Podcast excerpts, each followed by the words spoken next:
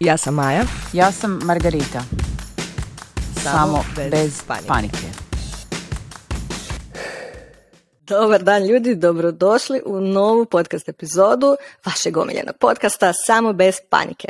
S nama je danas ovdje Margarita, a ja sam Maja i danas se bavimo vrlo, vrlo ozbiljnom temom o kojoj ja ovako kao stručnjak i podcaster, novinar, vaš današnji host, ne znam apsolutno ništa. Meni je tema totalno zanimljiva jer e, odgojena kao netko branši kojoj ne dobiješ posao nikada, kad dobiješ ne smiješ dati otkaz. Sama pomisao da ljudi pronađu tu snagu i hrabrost da daju otkaz, meni je ono kao... Tako da, Margarita, molim te, reci nam kako je to biti jedna od žena koje su dale otkaz. Da, otkaz, da. Pozdrav ljudi. Da, Maja danas e, u ulozi ovaj, novinara, to je super. Ja volim kad je Maja u ulozi novinara, meni je to top. Ja to ne znam raditi. Ja u nekom vremenu počnem srat i pričati o sebi, opet jete gene.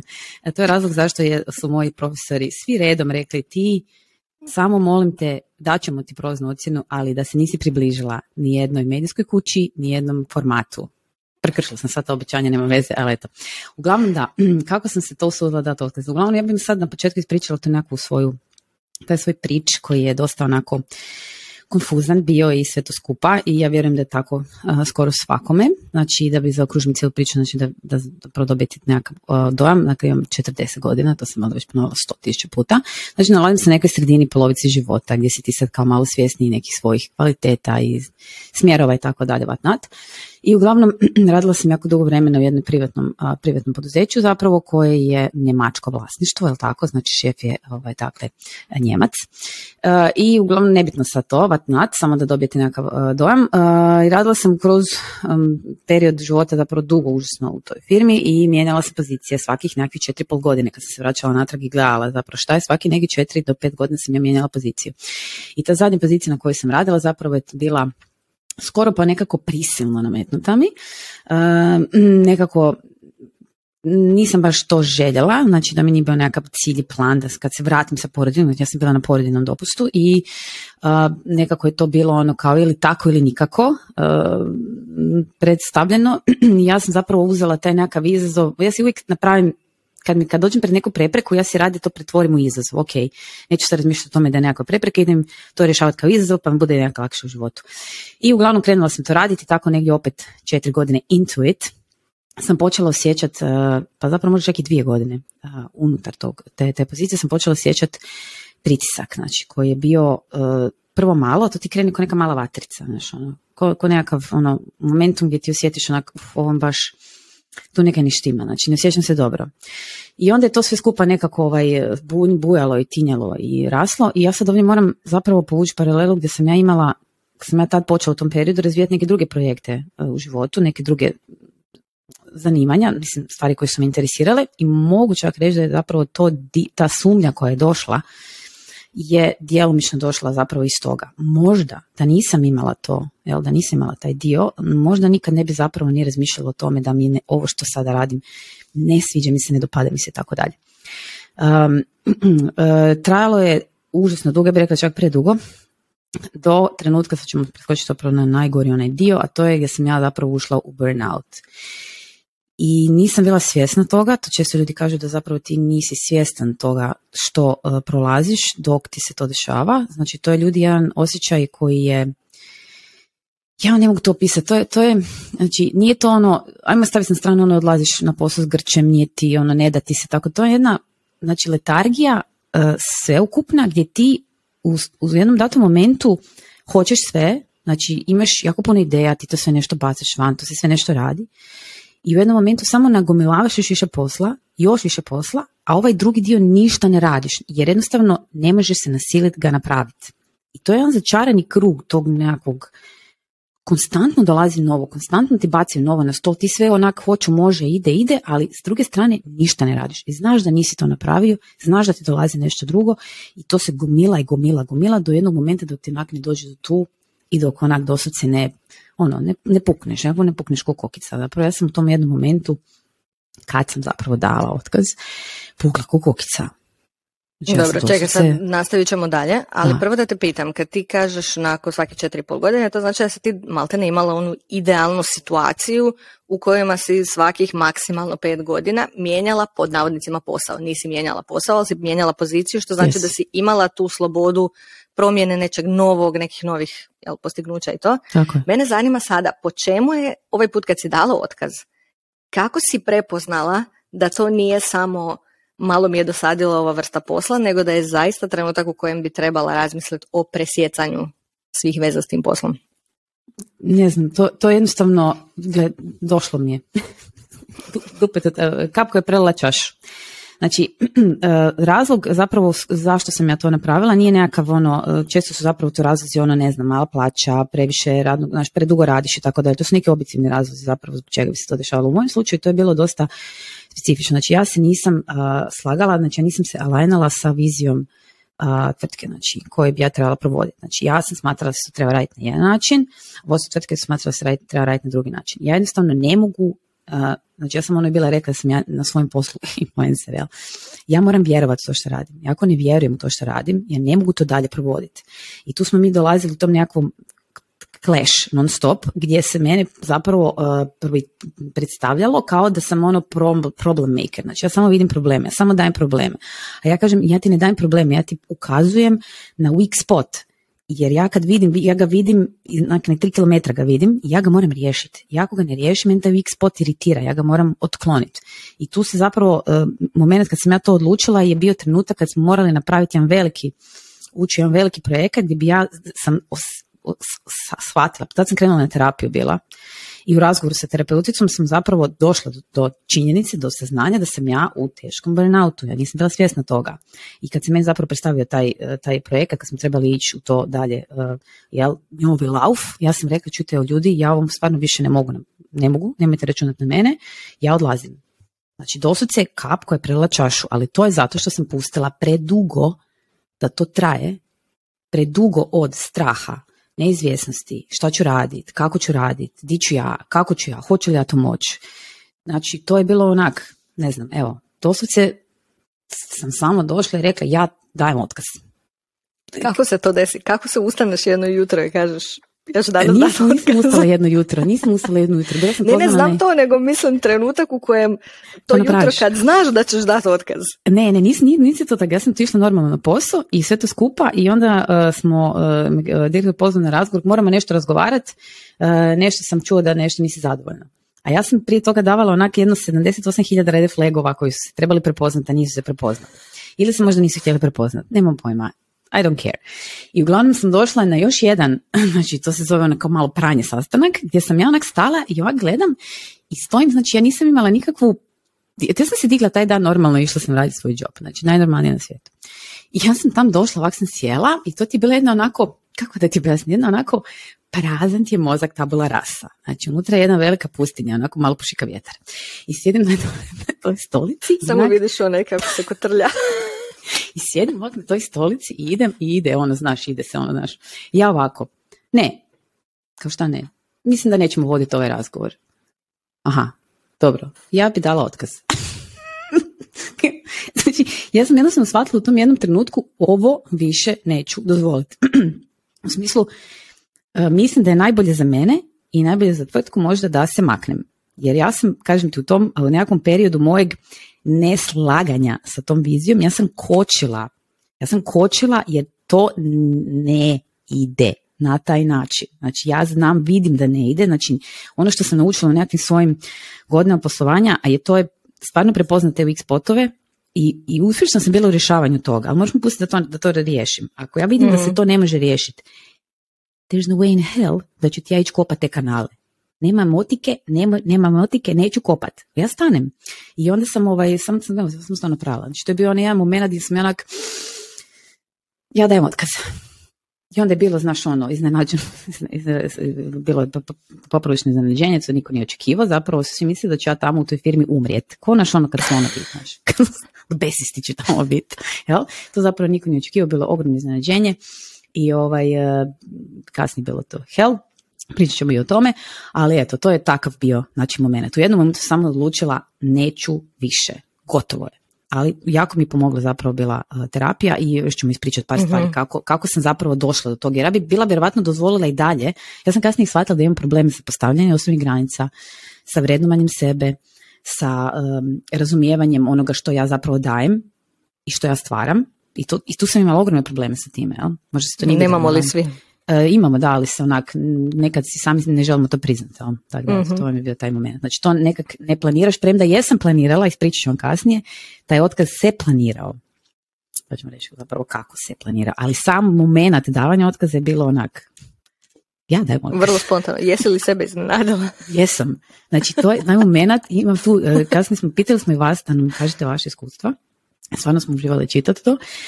E, Iznenadili smo se. E, zapravo je bilo, e, osjećala sam se i tu je bilo bezbroj takvih odgovora, 50 kila lakšom. Znači, Mhm. kao da je neko onako Znaš ono, Da, napokon se moraš- možeš Znači, ko je prodisao? I šta sad dalje u procesu, opet ja kao netko ko nikad nije dao otkaz, nego ja imam totalno suprotno iskustvo, ja se vječno borim za to da ostanem na poslu. Kao, molim vas, dajte mi posao, nema veze, dajte mi manju plaću, samo mi dajte posao ili dajte mi više radnih sati. E, pa, I ovo što radim sam opet freelancer, znači opet imam tu slobodu da ja, ako mi je previše, odlučim ne raditi dva mjeseca. Kažem, Tako nema me sad dva je. mjeseca, ajde bog. A, a s druge strane sam to mali jarac u horoskopu koji voli sve, zna se kako se stvari rade. Stvari se rade na određen način i samo taj način, nijedan drugi način, jer svi drugi načini su krivi načini, znači ne može. I sad, kad ti kažeš daješ otkaz, ja to mogu zamisliti kao samo u filmovima gdje pališ papire po uredu i odlaziš van. Jer ono, Ko Jerry Maguire, ono, who's coming with me? Doslovno mi je ona situacija kao kako daš otkaz i onda ostaneš sjediti tamo kao sad ćemo im, ja sam dala otkaz i sad ću još dolaziti tu.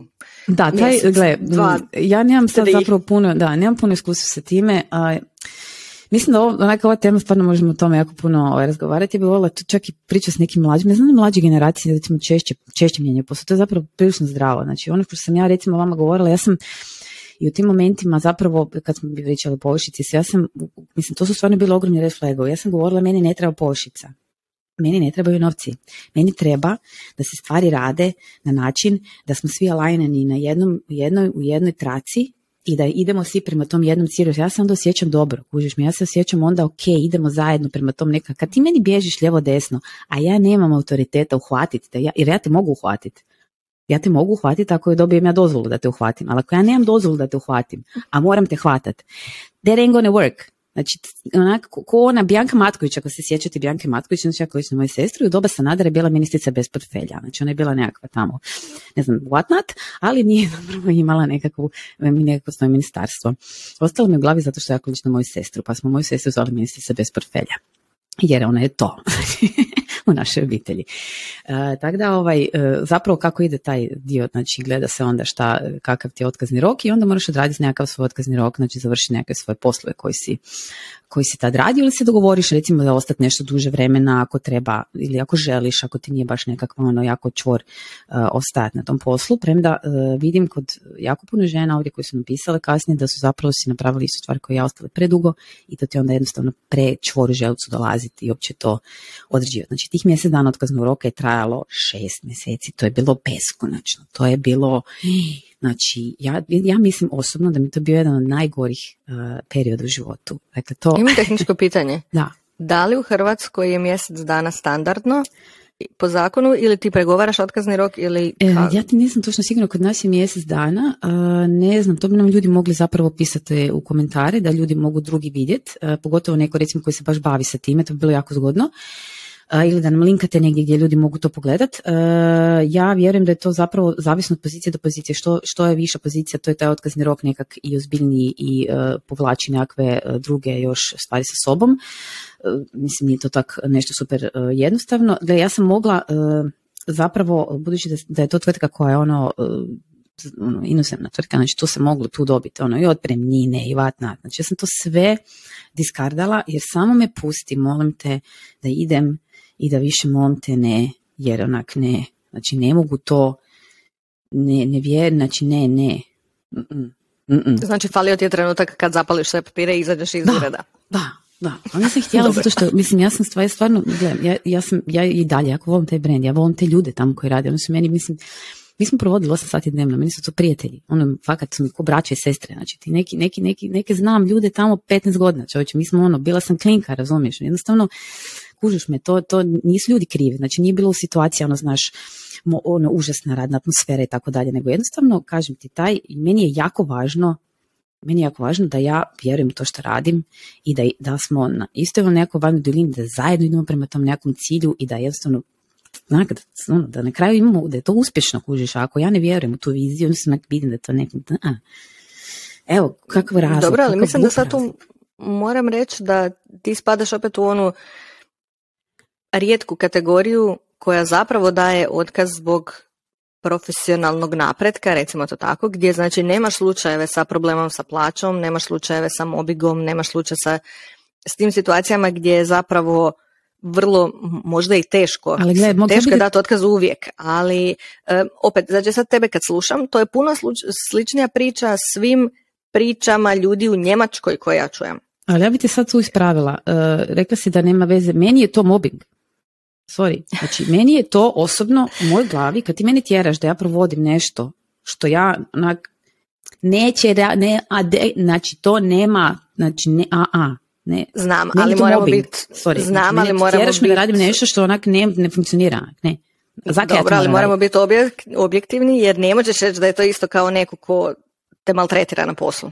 Nije, da, dobro, nije, naravno da nije isto, apsolutno nije isto, ali to, to je, to je u mojem nekakvom, ja sam se osjećala tako, znači to je taj osjećaj bio, znači no, ono, držiš me u šaci jer moram tu raditi, moram raditi to na taj način, ne može to na taj način, jer, jer ti jedan problem koji mislim, može se riješiti, nije to sad nešto tako strašno, ali ajmo ih ići zajedno rješavati. I onda ćemo ih napraviti, malo ćemo ih tu podemfati, pa će tu nešto malo tako u poslu.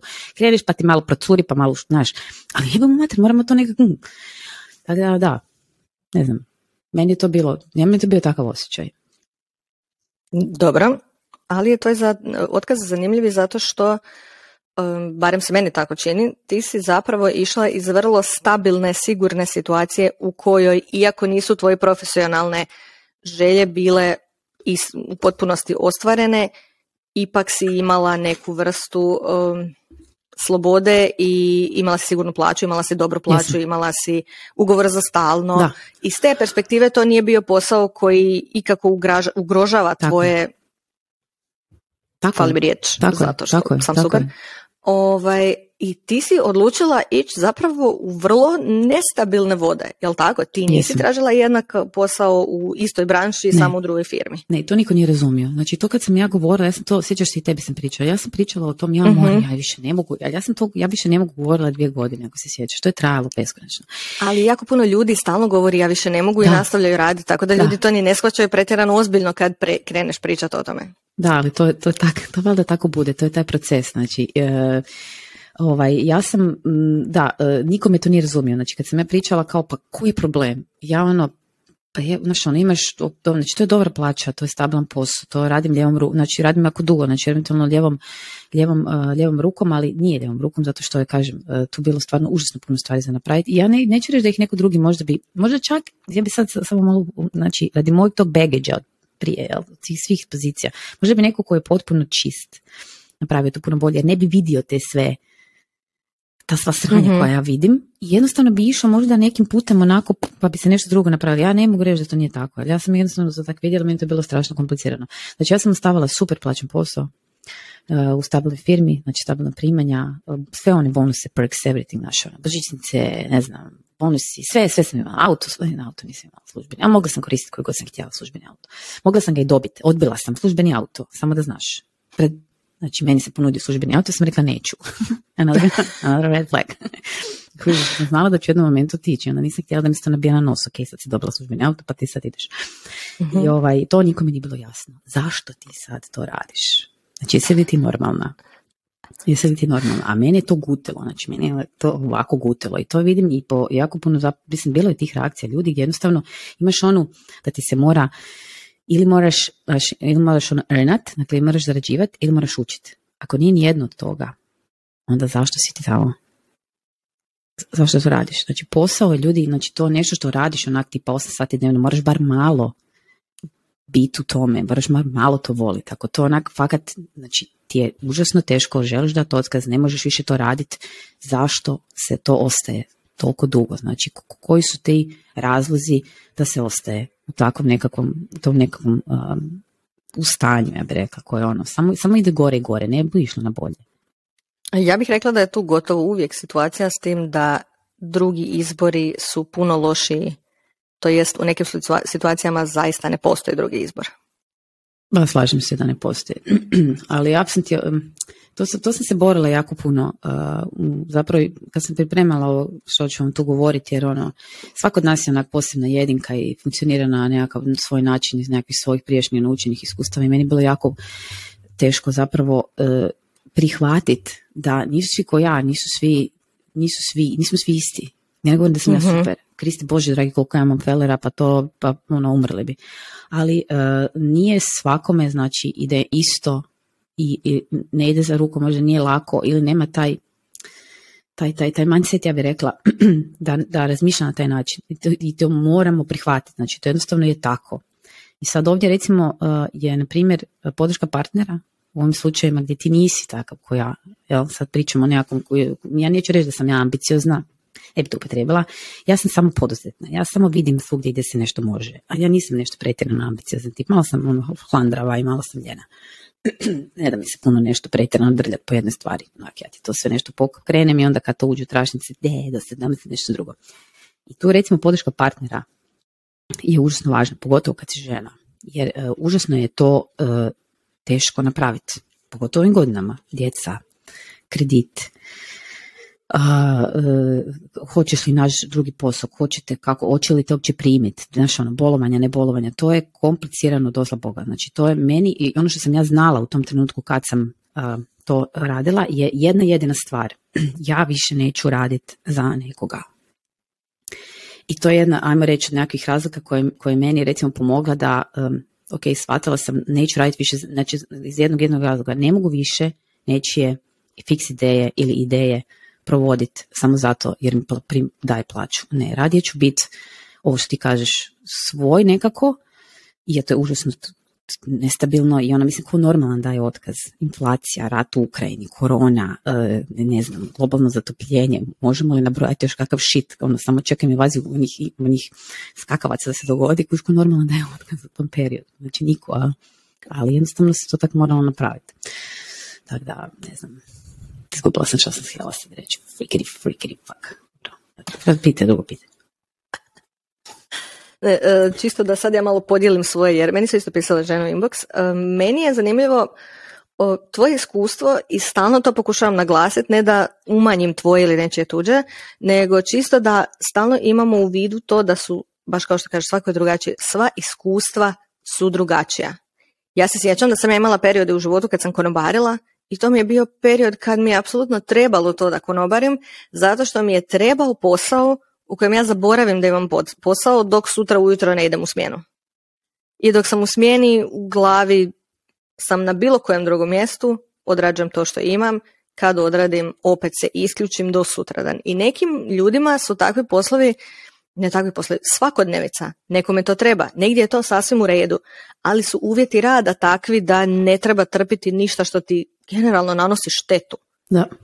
Fizički ili psihički, ali dio koji ja razumijem, ja to stalno naglašavam. Ja sam iz Slavonskog broda i dobila sam poruke baš od žena iz Slavonskog broda i mislim da ljudi u ostatku Hrvatske, znači dio Slavonija će razumjeti, ali ostatak Hrvatske ne mogu shvatiti koliko je problematično pronaći recimo drugi posao u jednom Slavonskom brodu. Postoji razina nekakvih najviših stručnjaka koji možda, ono, IT-evci uvijek mogu mijenjati posao i uvijek mogu raditi negdje drugdje i sada je recimo sa remotom puno toga napravljeno korak dalje da ti ja, možeš ja, se jako borim s time. Ja se jako borim s tim to, to onak, ja, ja svaki put kad to čujem ja onak, ali ne može se, može se. I to je greška, znači greška. E, ali ne može se. Znači u Slavonskom brodu je teško pronaći prvi posao, ne drugi, prvi posao. Hrpa ljudi bi dalo otkaz sutra kad bi postojala mogućnost da će naći drugi, a nisu svi kao ti ja, ne može svako raditi, ne znam, kao influencer, ne može svako voditi društvene mreže nekom drugom, to nije svačije zanimanje i ne mogu samo tako pronaći drugi posao, da ne govorimo recimo medicinskim radnicima, gdje je Brodska bolnica bila najbolji poslodavac ikad i sada kako se sražavaju i kako sve više čujem o mobingu, o iskorištavanju ljudi, kako ljudi rade, sve manje ljudi radi, a opseg posla i dalje je jednaki, ako ne i veći. I to su one situacije gdje jedna medicinska sestra koja ima 30 godina radnog staža ne želi preseliti u Njemačku da ima bolju Jasno. plaću.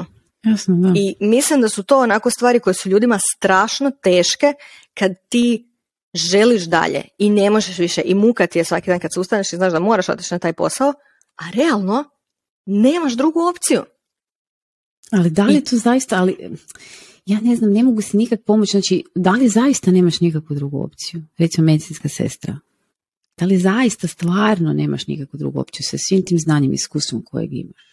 I imaš otići raditi u starički dom gdje je plaća četiri puta manja. I imaš opciju odseliti u drugi grad. Ti imaš dvoje djece školske dobi. Možeš li samo pokupiti kofere i otići? Ne mogu, da, ali ne znam, mislim da, ne znam, mislim da uvijek, uvijek nekak postoji. Znam da ovo, teško je to čut. I ovo su meni isto ovako govorili, znaš ono, mi su uporno govorili, isto kao što ja sad, ovo je teško čuti što ću ja govoriti, meni je bilo teško čut, pa dobro, šta ti je na tom poslu tako loše, drži glavu dole, šuti, radi svoj posao. Ne mogu ja to, ne?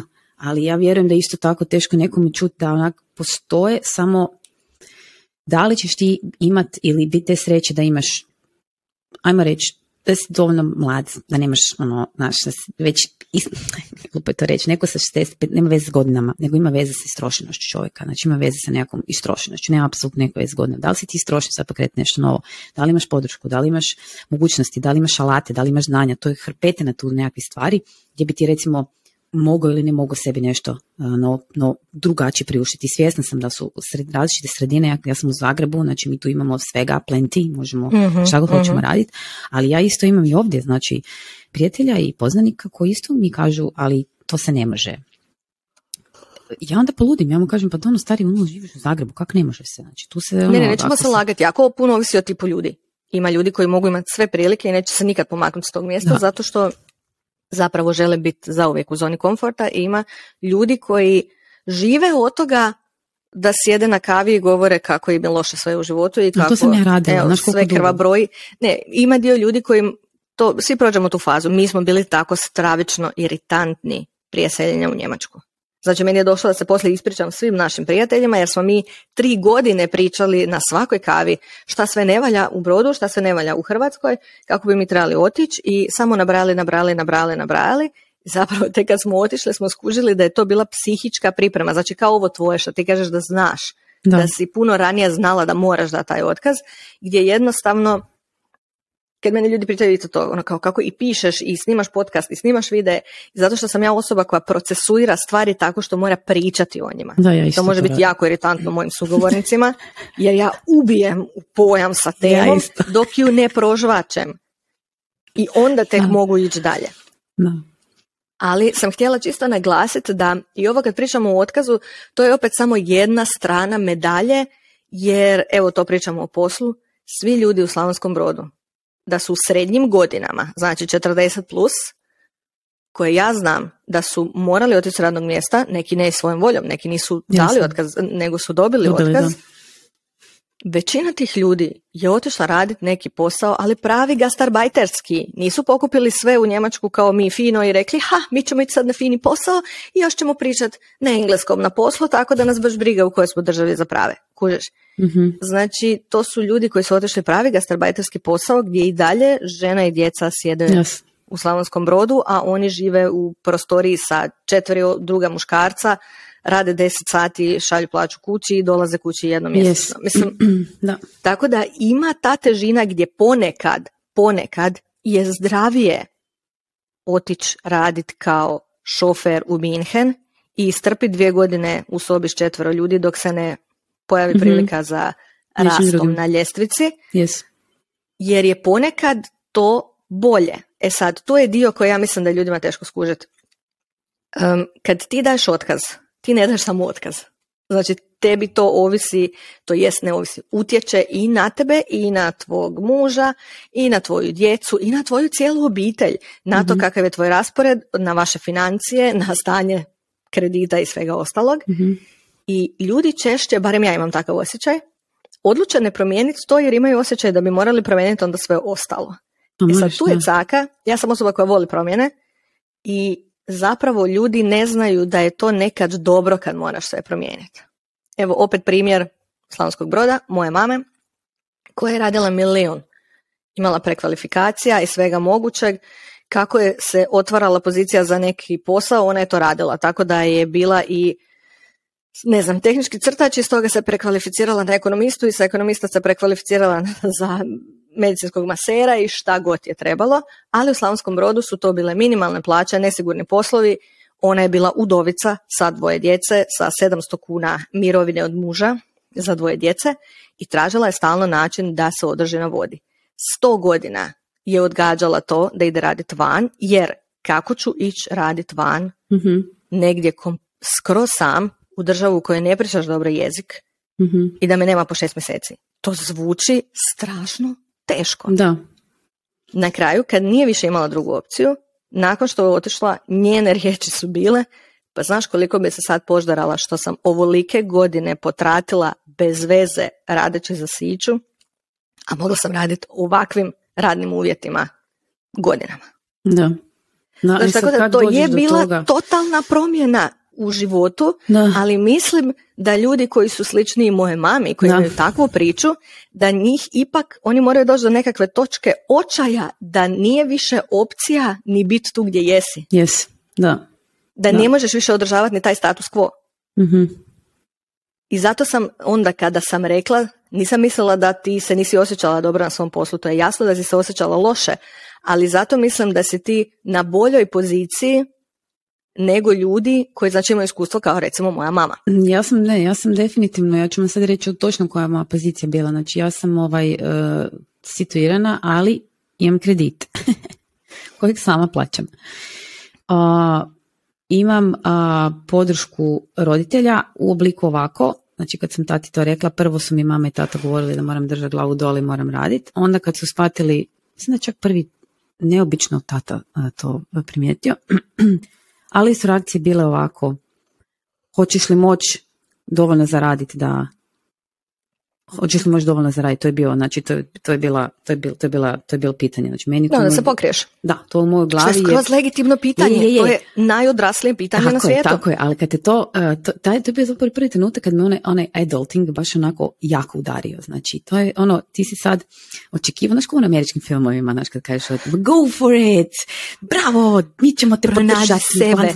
nađi sebe, odi malo, znaš, i meni on, znači, hoćeš li možda dovoljno zaraditi, a ja onak stojim, mislim, znam ja odgovor na to pitanje, ali u tom momentu je bilo onak, ok, znači to je kratko ono, znači, znači ono, mani mi se s tim tvojim odlukama, stoj sama iza njih, razumiješ? Mislim, ja znam, oni su moji roditelji, oni će meni uvijek pomoć, ako zagustim, ja mogu doći njima, ali da li stvarno ja sa 40 godina želim reći da sam dala otkaz i ono, mama, tata, ono, sorry, možete Jel možete samo platiti grijanje? možete parat. Znači, ne pada mi na pamet to. Ja, to je bio dosta onako, baš, baš, kažem ti, taj, taj, to, to je, zato je to trajalo toliko dugo. Znači, ja sam doslovce, ljudi moji, ja sam doslovce dvije godine a, planirala svoj bijeg, znaš, ko onaj, ko onaj, znaš, onaj koji bježi iz Alcatraza, je kopala kanal. Znači, ja sam doslovce dvije godine nekako planirala zapravo taj moment kad će se to dogoditi, e, zato što sam znala, nekako sam pretpostavljala da će zapravo doći do, tog, do te situacije gdje ću ja jednostavno nekako prekipiti da će već biti ono, nisam se htjela dovesti do u situaciju da baš nemam ništa ništa drugo. E sad ne znam da, ne mogu sad ja da vam dati savjete da ili bi to tak svak trebao ili bla bla bla, nemam pojma da sam to tako napravila, to je isključivo moje iskustvo gdje sam ja dvije godine nekako sebi radila podlogu koja se sastojala u financijama. Znači ja sam štedila, ja sam radila tri različita posla, ja sam grindala na najjače da bi mogla zapravo biti nekako, zato što sam znala, ono što sam znala, sam rekla na početku, sam znala da neću više raditi striktno za nikoga. jer se bojim da bi, to mi sestra rekla, ono, pa ti si ono, znaš, mogla si otići raditi, ne znam, u neku sad da ne spominjemo veliku firmu kao tamo, ja, ja si ovak pokušavam zamisliti da dođem tamo na sastanak i da mi neko kaže nešto, ja sam bila toliko oštećena od tog držanja glave dole u nekim određenim momentima da ja mislim da dođem u tu neku novu tvrtku i neko mi kaže nešto što onak vidim da neće ići da bi ja uzela neku ne znam šta na stolu pogodila ga u glavu. Jer više ne bi mogla kužiš kontrolirati. Mislim da bi mi to napravilo više štete nego, nego, uh, nego, nego razumiješ, nego na kraju se samo iz jedne išle stvari u druge, jer nisam znala postavljati neke granice koje još uvijek učim raditi. Tako da ovaj, sam radila zapravo sebi tu nekakvu financijsku konstrukciju, zatvarala, štedila, štedila, štedila, štedila, štedila, štedila, da mogu znači si biti nekak mirnija. Ja sam ljudi otišla sa sigurno plaćenog posla u self-employed, znači to je baš ono najgori mogući, najgori mogući uh, najgora moguća stvar. E sad, da li mi je to trebalo kao tako? Da li mi je trebalo da otkaz da? Da li je ovo najbolja moguća odluka? Nemam pojma. Da li je to najbolja moguća odluka za mene? Da, jer ne mogu raditi na nikog više tu, na, znači to ne, i sad ja moram tu izdržati taj cijeli, to sve što sam taj zasrala, to sve kako sam pokakala, to sam se lijepo fino napraviti, da se ne, da se ne, ajmo reći, ne pokajem. Da li ću se pokajati, nemam pojma, ali ja mislim da neću. Ja vjerujem da neću. Dobro, ali mislim opet za deset godina, ako se umoriš, ti uvijek možeš tražiti opet posao u nekakvoj firmi na temelju toga svega što se radila prije. Da, mislim da se to neće dogoditi. Jasno mi je, ali ako budeš ozlijeđena do te mjere da u obitelji ne budeš mogla raditi ništa drugačije i da ti je lakše jednostavno sjest negdje za stol i odraditi nešto. Pa da, da, onda je to tako. Ja sam ti uvijek takvi nekakvi razmišljam kad dođe do nečeg toga onda ćemo razmišljati o tome. Ali za sada ovako ja mislim da stvarno, ja sam razmišljala još, bilo je to jako puno stvari o kojima sam ja razmišljala. Nekako sam počela, ono, gledam deset godina unaprijed. Znači ja gledam deset godina unaprijed. Gdje ću ja sad biti sa 50 godina? Šta ću ja raditi?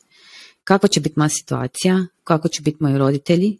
E, ko će se baviti e, ovim nekretninama jer imaju taj, taj, to, za to iznajmljivanje, kako će to sve skupa izgledati. Mi smo dislocirani, mi smo u Zagrebu.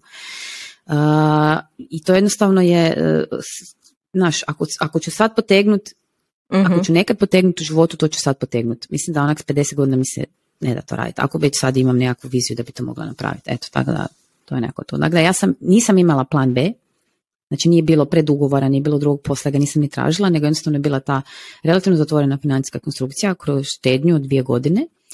Uh, I uh, zapravo uh, otprilike nekakav, nekakav plan. Istina je da sam dobila odličnu poslovnu ponudu, zapravo koja je mene nekako, ajmo reći, i nagnala na to ovo napravim prije. Ja sam imala plan to napraviti puno kasnije tokom godine, ali sam dobila jednu dobru priliku koja, je, ja sam onaj tip kad vidiš priliku ono zgrabije za vrat jer mm Znaš, i to, i to je ono što sam recimo naučila nekako kroz, kroz posao i to, to, se, to se fakat nauči ili se tako rodiš, sad ti nemam pojma. Zgrabila sam tu priliku, zajahala sam tog, tog, tog bika i sad sam na njemu i sad ne znamo. Ko preživi priča se. pa ovako, pa ćemo vidjeti onda kako to dalje ide. Jel? Dobro, sada se vratimo na burnout. Uh, dio koji mene zanima. Kad se spomenula burnout, rekla se da se krenula i na terapiju da. i zanima me da li je to bio burnout samo poslovni burnout ili se dogodio onaj burnout o kojem se priča jako puno u zadnje vrijeme, znači kombinacije svega gdje je doprinjala i korona i e, odrađivanje svega sa djecom paralelno i ne znam, kriza srednjih godina u najavi ili ne znam nija šta. sve, sve je bilo, sve, ne, sve od navedenog. Jo, samo sam nisam još u jednom pauzi, još. Još, a to. sve od navedenog. Znači to je bila kombinacija i osobnog i od života zapravo, znači mi smo se iselili i, korona i prva doslovne i sve to skupa ja mislim je nekako pridonijelo tome. Ogromne nekakve promjene koje su se zapravo dešavale sve skupa ono i, i kažem ta, ta, ta 40 je nekakva ta prekretnica bar meni bila koja je onako baš bila jaka i teška i kompleksna i puno preispitivanja, puno previranja, puno e, nesigurnosti, puno e, gore dole, znači puno nekakvih, ja, ja sam, Majo, ja nikad nisam bila nesigurna. Znači ja nisam nikad bila nesigurna. Ja sam uvijek, uh, ne sjećate se ono kad sam rekla, mi je tata rekao bio jednom davno, kad ne znaš i nisi to sigurna, samo fake uh da si dovoljno sigurna. Znači meni se dogodilo bilo zapravo cijele te situacije, znači što osobnog, što to nekakvog poslovnog preopterećenja, da sam postala nesigurna u sebe. I to je meni najgora nekakva stvar, jer ja, znači, ako se ne možeš tu pouzdati nekako prvenstveno u sebe, i to mi je ova psihologica isto bila jednom rekla, kad sam, znači ja sam bila jako ljuta, ne, ljuta, ne to dobra riječ, isfrustrirana jer mene niko ne podržava u to da ja dajem otkaz. Mene niko ne podržava, ja stojim ovak i gledam ja nju i ona, jel vi znate da mene niko ne podržava da dam otkaz? Ona lijepo ovako, znaš, mireno stoji i kaže, pa između ovog, iz, kao kak je rekla ona bila, samo da se sjetim, uh, obzirom na ovo sve što si mi rekla, ja ne znam zašto ti očekuješ da ti neko da podršku. Ti djeluješ savršeno sposobno to sve napraviti, što si mi rekla. Znači imaš sve si riješila. Zašto ti se trebaš neću podršku da to daš, da to napraviš. Međutim, ja sam bila užasno ovaj, e, to isfrustrirana da bi na kraju došli do zaključka da se ja osjećam ultimativno nesigurno u sebe. A zašto sam se osjećala nesigurno sebe? Jer u jednom datom momentu tog burnouta ti postaneš nesiguran u svoje sposobnosti. Ne radim dobro posao. Zato se zapravo failaš na svemu. Tako je, failaš na svojem poslu. Ne radim dobro posao, nisam dobro ovo napravila, ovo nisam završila, ovo nije dobro, ovo neće biti dobro, ovo ne može Ali ne samo na poslu, to bude tako kao loš sam i roditelj, danas sam opet vrištala, opet nisam stigla skuhat, oni su samo narondani, školi nismo stigli napraviti što treba, kako ja to sve mogu pustit, e, evo to sad i taj projekt, odakle da ja sad to radim i ja sam zapravo u jednom periodu uh, vremena, uh, i to sam isto, toga, ja vam stvarno ljudi savjetovala da odete na tu terapiju, kod da idete kod zubara, da odete na to. Ne, ne morate imati nikakav veliki problem, naći će vam ga oni. Ali da to ovaj, da se ne dozvolite tako nekako duboku, jer iščupat se iz toga, znači čupanje iz, iz takve, tog, takvog bunara košta vas užasno puno, ja ne pričam o financijama, košta vas svega. Znači, kosta, ono, platit ćete cijenu ne u eurima, nego ono, što je sad naj, naj, najvaluta, više nije funta. Šta je sad nešto najskuplje? Koja valuta? Drago mi što me pitaš, ja pratim samo cijenu goriva, ništa drugo me ne zanima. Košta će vas barel goriva. Košta će vas jako puno.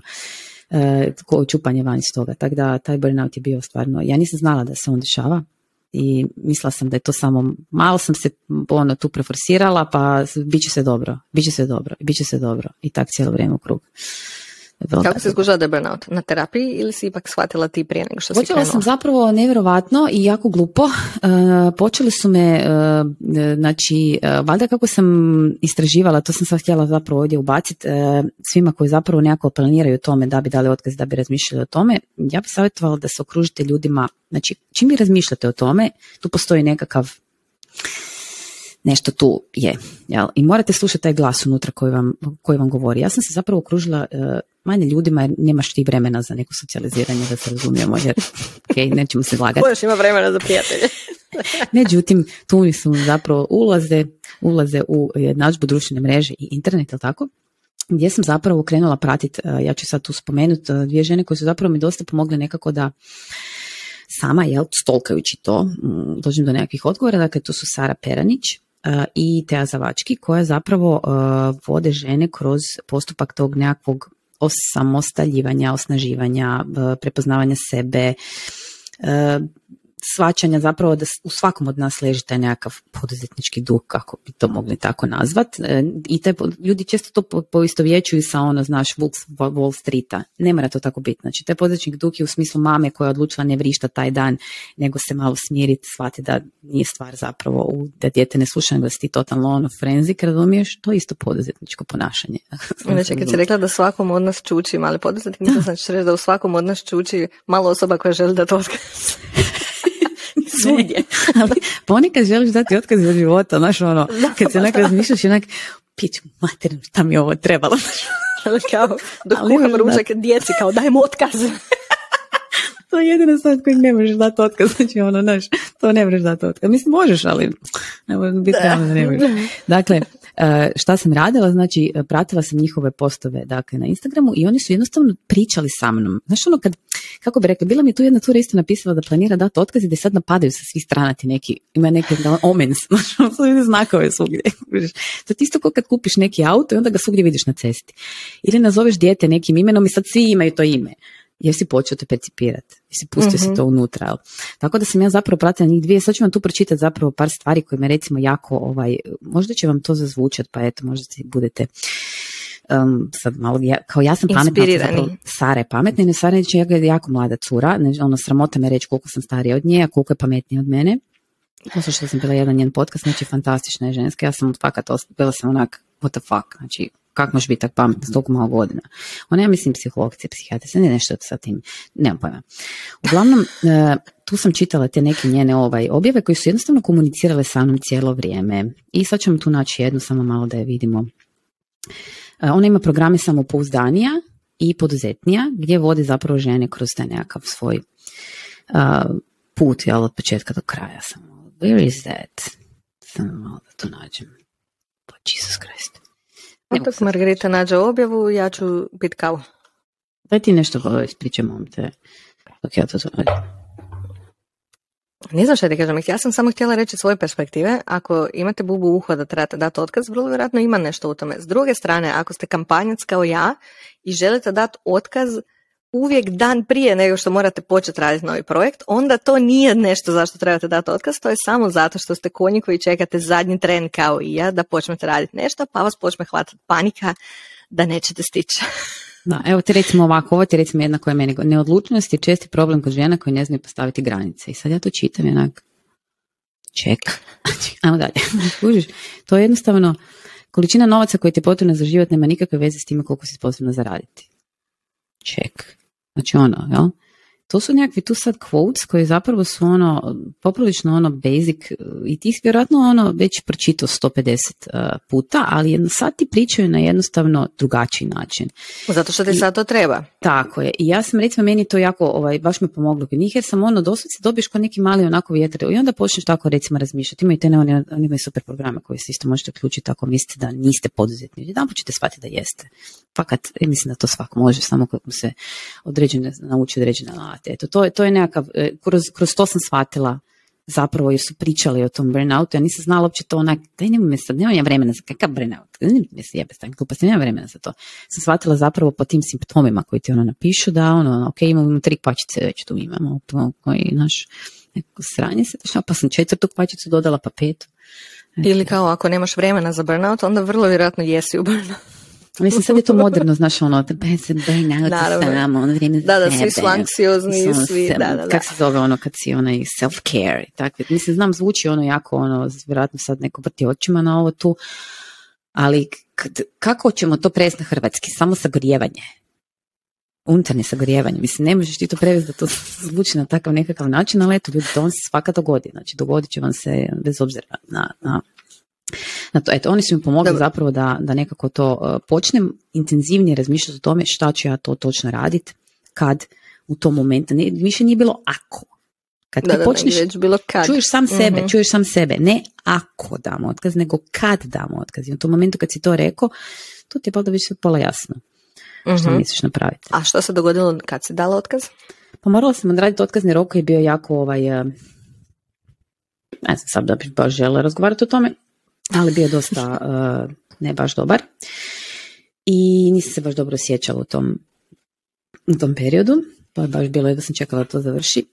I ta bi rekla da me taj period nekako najviše oštetio. Tu se, tu se prispitivalo su se moje uspjesi, uh, moje postignuća. To je bilo, znam da je puno vas imalo takvu situaciju, to je bila ljutnja, zato što uh odlazim, to je bilo resentment. Uh, prispitivali su se zapravo i svi nekakvi projekti, sad više ništa nije valjalo. A, ja znam da je to zapravo bio više manje nekakav, izmaknula sam im to pod nogama i to nisam smjela napraviti. Baš da reći, jesi li ti bila u tome svemu svjesna toga da je to samo obrambeni mehanizam? E, ja sam svjesna da je, nosim dio krivice za to, jer ja nisam smjela dozvoliti da se to dogodi. Ok, ja prihvaćam odgovornost da sam trebala prije reći uh, ljudi ovako ne može i međutim sam kao i sve u životu što radim, ne verbaliziram ono što mi e, smeta, ne izgovaram jasno ono što mi e, što trebam i dobro je sve, jel? Prikrivam Dok nije dobro. Dok nije dobro. Znači ja nosim svoj dio krivice e, da se, zašto je to dogodilo i sad naravno vrijeme liječi sve rane, znači vrijeme liječi sve rane, da mu muzike. I vjerovatno će to se nekako, ajmo reći, izravnat, ali ja definitivno nosim svoje krivice zato što se to dogodilo na način koji se dogodilo i taj otkazni rok je bio horor. Znači, horor. Evo, djelomično sam ja kriva za njega, samo da se zna. Bio je horor. Velika stvar kad tako priznaš. To je kada pa snosiš dio krivica. Pa ipak idem na terapiju, ovo, brutalna mi je ova kad, mi kad A ono čekaj, još uvijek ideš na terapiju. Sad moram opet krenuti. Moram opet krenuti jer nisam se još uspjela u glavi to raspred. Čekam Majo da dođem sebi od nogomet, matematika, super znalac, aritmetika, ples, vatnat. Samo dok malo dođemo da si nađem neki kalendar koji mi omogućava da saberem život, pa da onda se ubacim i sebe tu. Jel? To mi često žene ne radimo, znači ne mislimo na sebe u cijelu situaciju, nego sve ostalo ovo drugo i onda se to tako dogodi, eto, kaj se dogodi. Ali ja se sad osjećam super, znači da se mi sad završimo samo na pozitivan, pa ćemo se prebaciti na drugi podcasta, nemamo puno više, su se poši, pričam sad vremena. Fuck. Gdje ćemo počitati vaše, uh, što ste nam vi pisali, osjećam se odlično. Trebalo mi je tri mjeseca, tri mjeseca znači gdje sam svaki tjedan dana, jedan tjedan dana disala uh, u vrećicu, ovako, znači hiperventilirala sam u kesicu, onda bi idući tjedan bilo, ha, super, super, ajmo, onda bi opet jedan tjedan dana hiperventilirala u vrećicu, što sam ja to napravila. I to je isto dio procesa koji treba proći. Ja, Morala sam odžalovat pri, ne znam šta sam trebala, ne znam šta je to, ali to je takav eto, to se tako dogodi. Ajmo mi pročitati uh, tu nekoliko uh, vaših zapravo uh, komentara koji ste nam slali. E, dobili smo jako puno komentara i stvarno hvala vam, odlični su. Zapravo želimo sad uvesti ovo da, da čitamo vaše komentare, tako da kad budu ponovo nekakve teme u kojima možemo imati više ovako dvosmjernu komunikaciju ili trosmjernu, pošto i nas dvije, jer smo daleko jedna od druge, definitivno ćemo češće stavljati te kućice, pa onda da pročitamo šta vi kažete na sve ovo što smo mi pričale prije toga. Da. Ništa, Margarita, možeš krenuti. Može. Evo kaže uh ovako. Uh, ovo nam e, piše dakle jedna, uvijek su, sve su žene koje su nam ovdje pisali, muškarci se boje, muškarci se boje ovo napisati, ali i oni isto to prolaze. Kaže, odlazak na posao mi je stvario toliki grč da je donio tešku depresiju sa sobom. Pošto nisam osoba koja zna živjeti bez plana B, bacila sam se na potragu novog posla samo mjesec dana nakon što sam počela raditi u novoj firmi. Dakle, ona je već znala da tu nešto ne štima. Šef je bio teški mikromenadžer s čim ja ne znam živjeti i što mi je užasno crpilo energiju stvaralo stres. Nakon mjeseci polu pretrage uspjela sam dobiti ponud za drugi posao, ali na određeno to je samo četiri mjeseca. Ali pozicije firme su bile sve ono što sam sanjala kao napredak, pa sam riskirala. Rizik se isplatio jer sam ostala dvije pod godine u toj firmi i to mi je otvorilo bezbroj novih mogućnosti. Ja sam workaholic i posao kao prvi spomenuti je za, prvi spomenuti je za mene gori od ne znam, od uh, neimanja posla nikako. Znači tu imamo nekoga zapravo koji ono, zna zna što želi i u nekakvom trenutku je odmah znači krenula uh, tražiti novi posao. Ja sam iskreno, kad sam mi postavljala u pitalicu, očekivala sam da ćemo dobiti jedno, pa sam do i Maji rekla, jedno te isto odgovore. Ja ne mogu jer kredit. Mi smo dobili toliko inspirat, inspirirajućih, inspirativnih, sad malo ne znam da govorit, uh, da sam se ja osjećala zapravo dobro i onak super da evo imamo ovoliko ovih uh, uh, primjera. Ovdje ima jedan težak. Dakle, kad svaku noć prije posla osjećaš muku u želucu zbog odlaska tamo i vikendom prolaziš pored zgrade gdje ti firma pa okreneš glavu i uhvatite nelagoda i kad plaćeš u auto ispred kuće da ti djeca ne vidi jer si 12 sati na poslu, kad nema tih para da te mogu zadržati na tom mjestu. Tako je bilo kod mene, kad je voda davno prešla preko grla, kad je dijete u vrtiću crtalo brata i tato, mame nema jer radi. Čekala sam plan B, prešla na posao u struci, niže mjesto, manja plaća i sloboda. Nakon dvije godine opet promjena treća firma, napredak i pametni postavke u glavi. Ja, viš, meni su jako zanimljiva ova dva primjera, jer su baš kao ono što sam ja pokušala da se čuje u podcastu, a to je dva vrlo različita primjera, gdje jedan je sloboda onako, sad ću ja možda pretjerati, ali mlade radne snage koja još uvijek nema težinu svega ostalog na plećima.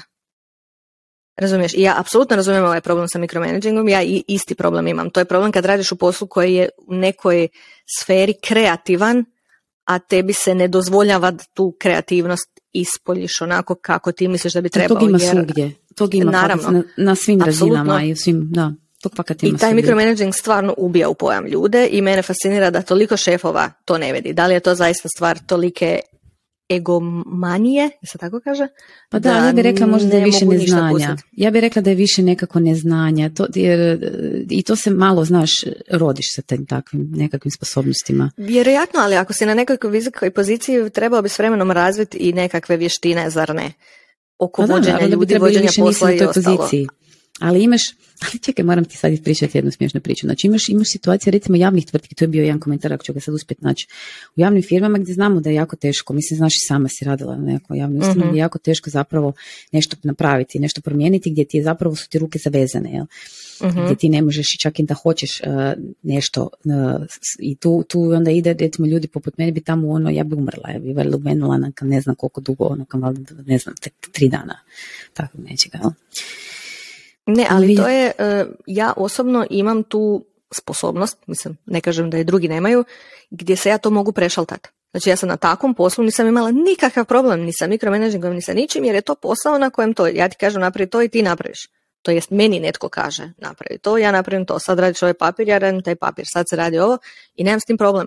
Dok recimo u novinarstvu gdje sam ja autor nečega, moram imati odvezane ruke, barem do neke razine, jer koja je vrijednost mene kao autora ako ja ne unosim ništa autorsko? Ako ti promijeniš sve ono što je moje u tekstu, kužiš? Jasno. Tako da iz te perspektive razumijem tu, rekla bih, curu, dok ovaj drugi puno teži je meni bio nešto što mislim da nažalost puno više ljudi u ovom mom dijelu Hrvatske razumije tu priču gdje ono što sam pričala, gdje mm se desi da dođe do tolike količine očaja da zapravo više ne postoji druga opcija. To sad nije kao ja želim više i bolje, nego ako ja sad to ne promijenim, ja ću umrijeti. mm Tako da, e, da se ja ubacim sa samo jednom, e, baš kad smo kod toga, Žena koja se meni javila kaže, nakon 12 godina rada na dobro plaćenom poslu gdje sam već bila luda od svega, dala sam otkaz zbog djeteta.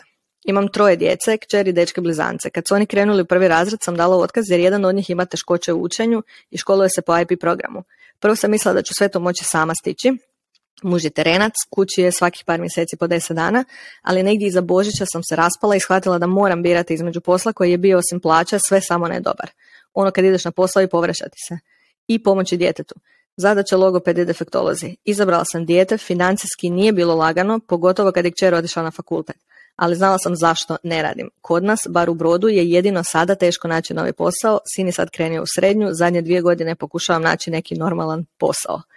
To je to što sam pričala, znači žena dvije godine traži posao, aktivno traži posao. Mhm. Ali ovo je nešto što je meni opet jako blisko, jer M dolazim iz tog miljeja, M ono što smo pričali u prošlom podcastu. Ja sam shvatila da ne mogu više željeti raditi sve 100%. mm da ću morat raditi manje sati kako bi bila više s djecom, jer naprosto u našoj obiteljskoj dinamici to ne, nije više održivo. Da, ja imam tu sreću da moj muž zarađuje dovoljno da si ja to mogu priuštiti, što ne mogu svi.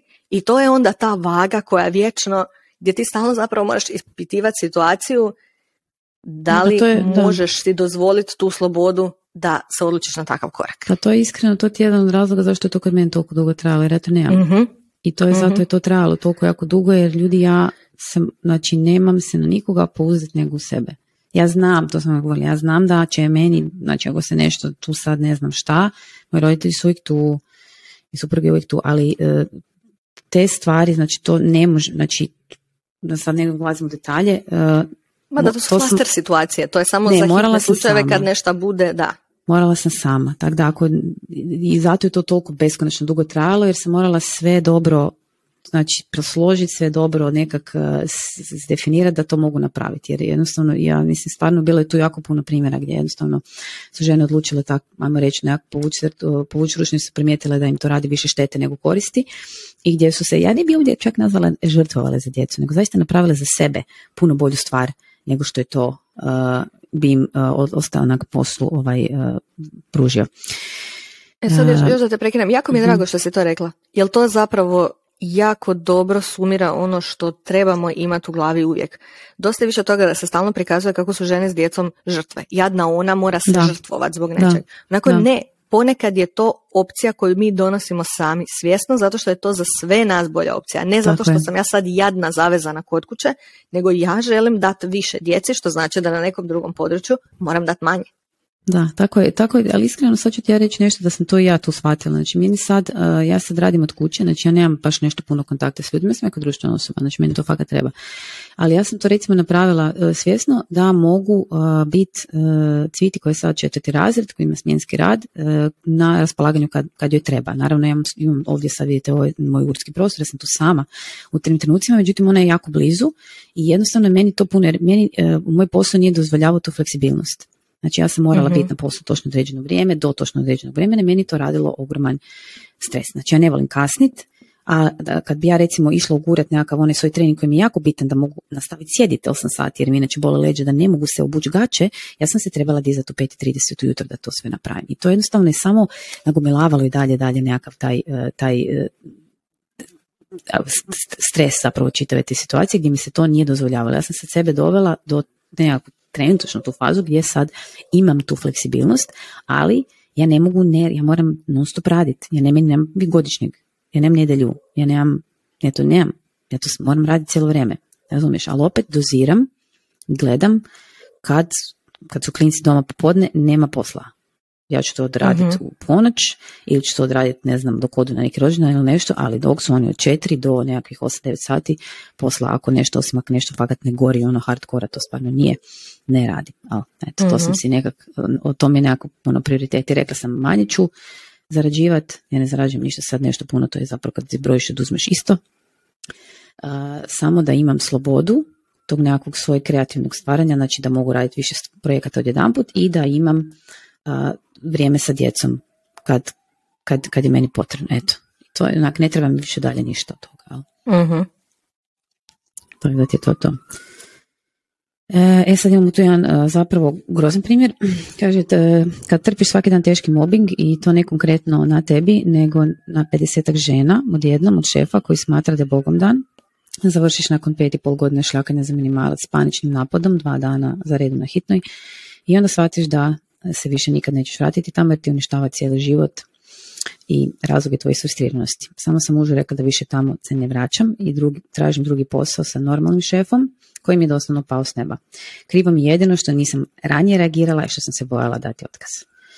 Znači to su stvari koje e, bi ja rekla da trebate e, komunicirati sa e, ljudima oko sebe i u onom momentima kad vas oni recimo počnu, kao što su meni, kao nemoj ti si luda ako to radi i tako dalje, odite se okružiti s ljudima koji vam to neće reći. Znači, ako to mora biti neki terapeut koji će vam onda dati do znanja, kao što je meni moja rekla, da zašto ja trebam nečiju podršku kad već sam sve, mm ili ja trebam nečiji approval da to napravim. Pripremila, da.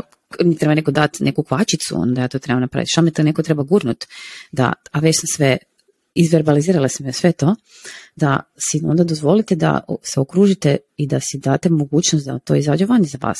Naravno morate onda kasnije biti svjesni da to što ste napravili, jel, kako si prostor, tako ćeš leći. Ali kad imaš podršku obitelji, onda to sve ide puno lakše. Mhm. Hoću ja jednu? Evo. Ajde. E, poslije prvog lockdowna sam se vratila u kancelariju i kad sam vidjela ponovo kolegice, mislila sam da ću dobiti panični napad.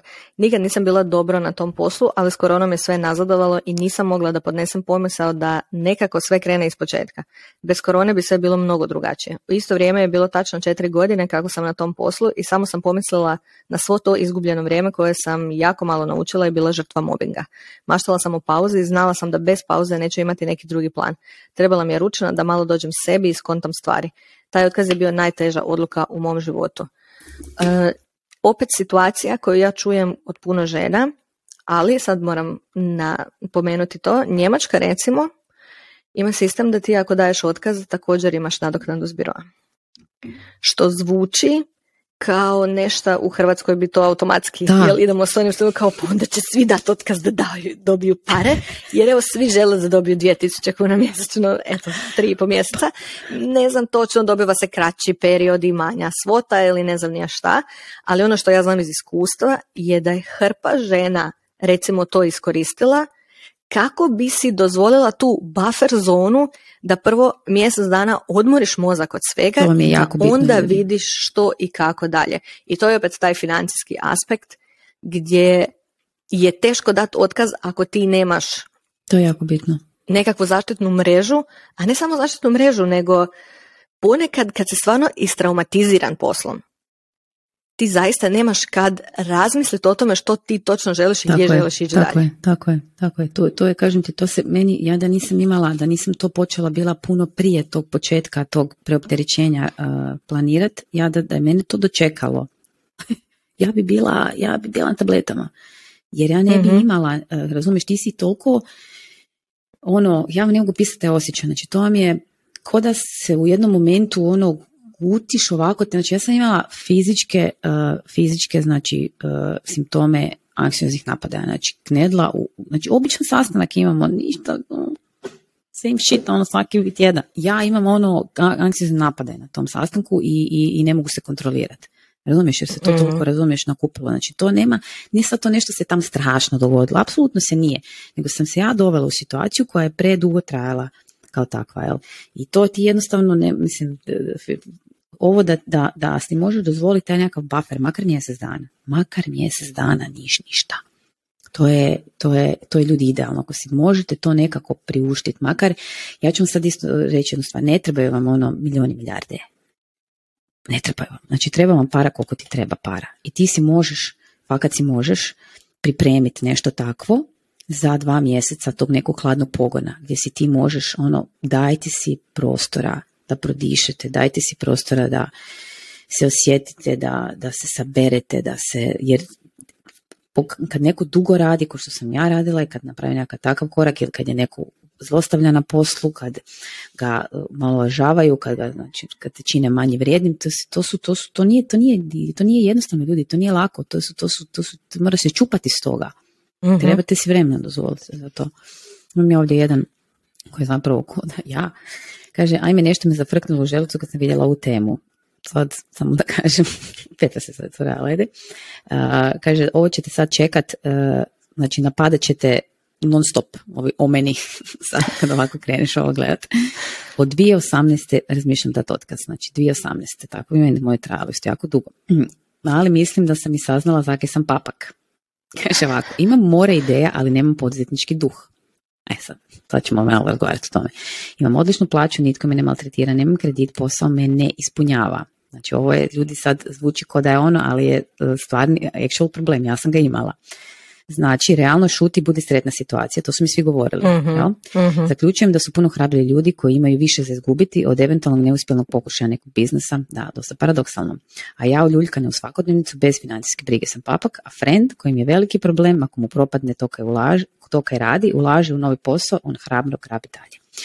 Uh, ja sam, ja ću vam ovdje reći da ne postoji da ako imaš ideje, to je to imaš poduzetnički duh. Vrlo jednostavno. Samo si moraš naći načina kako da te ideje pretvoriš u to što želiš. A tu stvarno sam sad dala dva primjera, dakle dvije žene koje imaju programe, mentorske programe koji to omogućavaju svojim, svojim polaznicima tih grupa, znači gdje se možete pomoći. Meni su one pomogle tako da vidim neke svoje probleme, ja nisam imala, trebala to već sve napraviti jer sam si već bila to raspisala točno šta želim, ali tu i tamo malo naš pogledam, pa malo pogledam te njihove, mm pa malo kradem mm ideje, moram priznat, malo, malo stolka mi kradem ideje od njihovih tih, kako se zove, polaznice tečaja, užasna sam, ali there goes that. Evo sad, jedna, ja mislim čitam tvoje poruke, tako da čisto yes, yes, da. budemo na izmjence. Naime, radila sam u jednoj privatnoj firmi gdje su ugovori plaća te uvjeti rada bili blago rečeno abstraktan pojam. Naravno, u takvom okruženju stres je bio neizbježan. Sve se trpilo jer smo svi bili tu zato što nam je trebao posao i da steknemo iskustvo. U jednom trenutku sam poželjela imati djecu jer valjda imam pravo na obitelj. Ako se pitalo mog šefa i nije bilo baš tako. Nakon više mjesečnog pokušaja da zatredim, odradim sve pretrage i uzrok svih problema stres. Tada sam se zapitala treba li mi zaista tako nešto u životu i da li moje sposobnosti i vještine toliko malo vrijede. Odmah sam dala otkaz i preuzela kontrolu nad svojim životom. Isti taj mjesec sam i zatrudnila i to mi je potvrdilo ispravnost odluke. Da nije bilo tog iskustva, ne bih bila gdje sam sada i živjela onako kako želim i cijenila sebe ovoliko. Nadam se da ti to nije pokvarilo izračun za porodiljni da si dobila konkretnu naknadu, Da, mislim, sad možda ćemo malo bezobrazni, ali nemojte davati otkaz ako ono, znaš, si taman... Onda malo... Malo budi bezobrazno, malo ga ono, znaš. Bolovanje, pa onda... Bolovanje. Cure, budite pametne, znači budite pametni, mislim, znaš kaj, ponekad je teško biti pametan kad si ti lud. Ponekad ljudi rade stvari, ono, znaš, ko ovo trga Lupaju Mislim, moja super priča o trudnoći je tada mi je ugovor, jer sam mijenjala drugog profesora, istekla mjesec dana prije, ne, dva tjedna prije nego što sam morala zakonski ići na porodiljni. I znači radila sam trudna do zuba, a onda sam išla na porodiljni sa minimalnom naknadom koja je u tom trenutku iznosila punih 1660 kuna, jer super, eto, ako može se živjeti sa Kako 1600 kuna? 1660 Kad je to bilo? Koje godine je? To je tad bilo ono najniži period. Mislim da je to bila 2013. na 14. Ma ne, bilo ti 2100 kuna, to sam ja dobivala. Ne, frende, bilo je 1660. U tom trenu je krenulo i stručno usavršavanje koje nisu plaćali. Aha, Ja sam ti uvijek ta super generacija koja pokupi sve najgore. Znači, bili smo, išli smo na stručno osposobljavanje, nisu nas plaćali, plaćali su nam samo prijevoz. Imali smo najmanju porodiljnu naknadu i ne znam šta još, moj savjet je udajte se za IT-evca i ne, bit će kako bude. Kako si užasna. Moj savjet je samo da slušate svoj gut. Da slušate svoj onaj mali unutarnji glasić koji vam govori da to trebate napraviti, jer da glasić vam to govori iz nekog razloga. Znači, niste tu glasić došao zato kaj se vama to tako eto sprnulo da vi to sad idete raditi. On da glasić vam to da govori iz nekog opasnog ra- razloga koji dobrog razloga koji će samo kasnije se uh, dalje, uh, mislim, najgora stvar koju zapravo možeš napraviti je ne poslušati ga. Jel? Najgora A- stvar koju možeš napraviti je saznat da imaš zapravo šizofreniju. da. Pa ja sam, baš sam ono kao super htjela biti pametna, ti mi sjebeš sa cijelu koncepciju. Super mi je to sa glasićima. Prestani, prestani, prestani, nemoj mi kvariti mođo.